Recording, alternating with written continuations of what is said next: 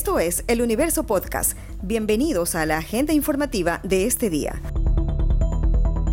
Hoy es jueves 25 de noviembre de 2021, Día Internacional de la Eliminación de la Violencia contra la Mujer. Lo saluda Juan Pablo Pérez.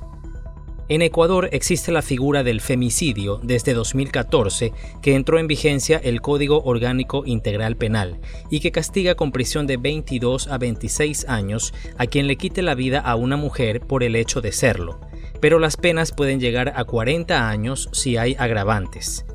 En estos siete años se han procesado 508 casos solo por femicidios en Ecuador, sin contar las otras formas de muertes violentas de mujeres, como asesinatos, violación con muerte, secuestro con muerte, sicariato y otras, según estadísticas del Consejo de la Judicatura.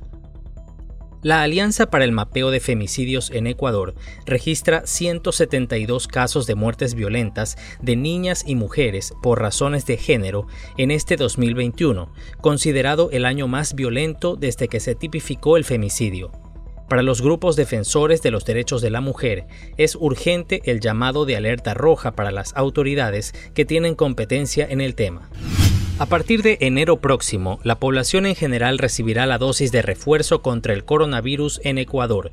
La ministra de Salud, Jimena Garzón, sostuvo que se colocará de manera planificada, ordenada y técnica, según el mismo sistema de vacunación actual.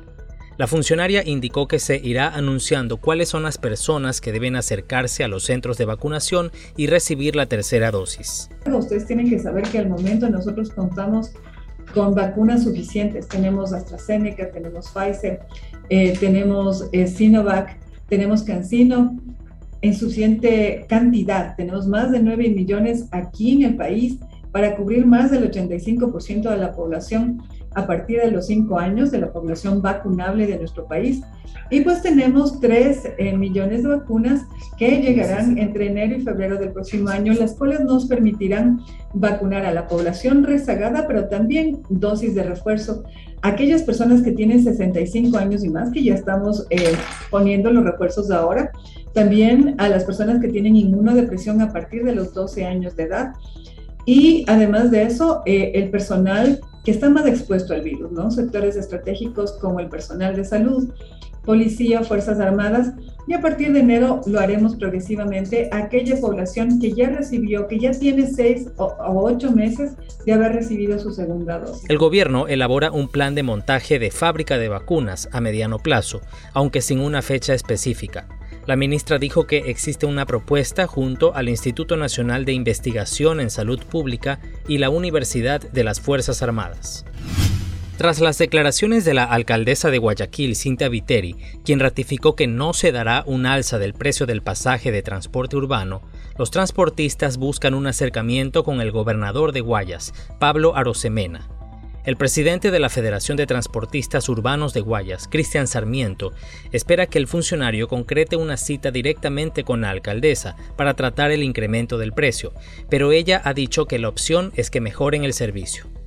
El representante de los transportistas insiste en que se realice un estudio técnico para establecer cuál sería el precio justo del pasaje, considerando que hace cinco años no hay incremento en la tarifa, según comentó a El Universo hace más de tres años habían hecho un cálculo en la ciudad de Quito para poder hacer el incremento en la ciudad de Quito. Y ese cálculo con un dólar tres centavos, un dólar cero tres centavos de combustible arrojaba un cálculo de 42 centavos el precio de cada pasajero. Y ahora con casi dos dólares, ¿cuánto sería el, el precio? Decíamos que se transparente ese proceso hacia todos los ciudadanos, hacia los tejidos sociales hacia todos los transportistas y que los tengan en cuenta las autoridades. Ingeniero, pero si este, este estudio que ustedes piden dice que debería costar 80 centavos el pasaje, ¿usted cree que la ciudadanía va a pagar 80 centavos el pasaje? Imposible. ¿Por qué? Porque han mantenido un pasaje politizado. Entonces, ¿cuál, ¿cuál, es la cifra que ustedes piden? ¿Cuál es el problema que se genera en la transportación? Manteniendo en zozobra y dividiendo al transportista. Nosotros somos personas que hemos trabajado y seguiremos haciéndolo todos los días del año lo que salga del estudio técnico lo tendremos que reflejar y apalearlo mediante un cálculo que lo haremos todos. La compra masiva, masiva, en gran escala de todos los insumos para abaratar estos costos. Pero para hacer todo eso necesitamos un alivio tarifario. Un alivio tarifario que hemos, hemos estado estudiando que se manejaría entre unos 45 centavos, mínimo 40 centavos, mínimo. Los transportistas llevan tres semanas laborando con la mitad de las unidades como medida hasta que se revise la tarifa.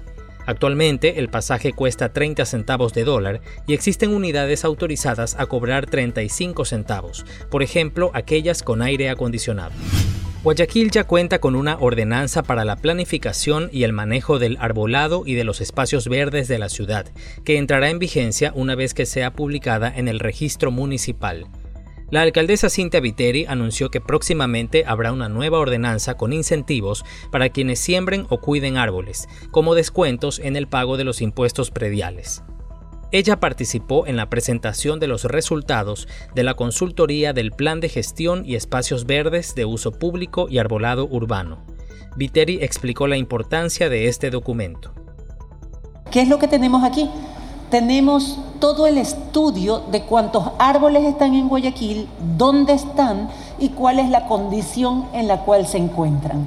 Esto para nosotros es una data absolutamente importante, ya que sin esto no podríamos partir ningún proyecto en materia verde en la ciudad de Guayaquil que sea organizado y sustentable.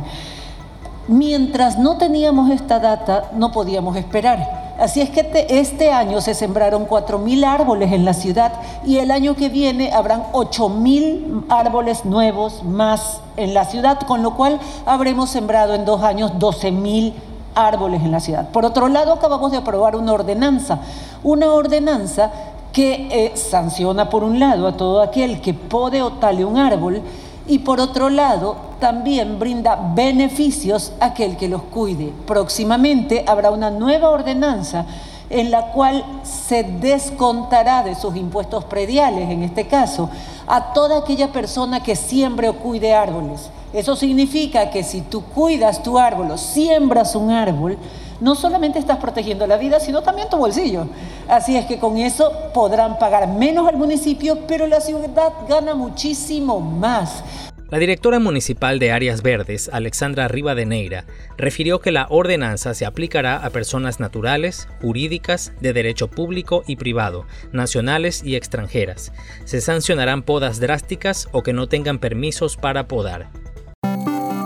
Esta noticia ha estado entre lo más leído de eluniverso.com en las últimas horas. Los movimientos de masas de tierra que se registran en la parte alta de la loma de San José de Aloburo, en Pimampiro, provincia de Imbabura, concentran a geólogos de varias instituciones, quienes investigan las causas de esta probable falla geológica. Por ahora, 12 familias han sido evacuadas y permanecen en un albergue municipal. Las traslaciones de tierra son constantes, dicen los habitantes, quienes se aferran a sus tierras. La zona fue declarada en emergencia. Se manejan dos hipótesis sobre las causas que estarían fisurando varias casas de esta pequeña comunidad y las vías que presentan grietas gigantes. La primera es que existiría una falla superficial o geológica y la segunda está relacionada con una filtración de agua. Esto fue lo más destacado de la jornada. Hasta la próxima.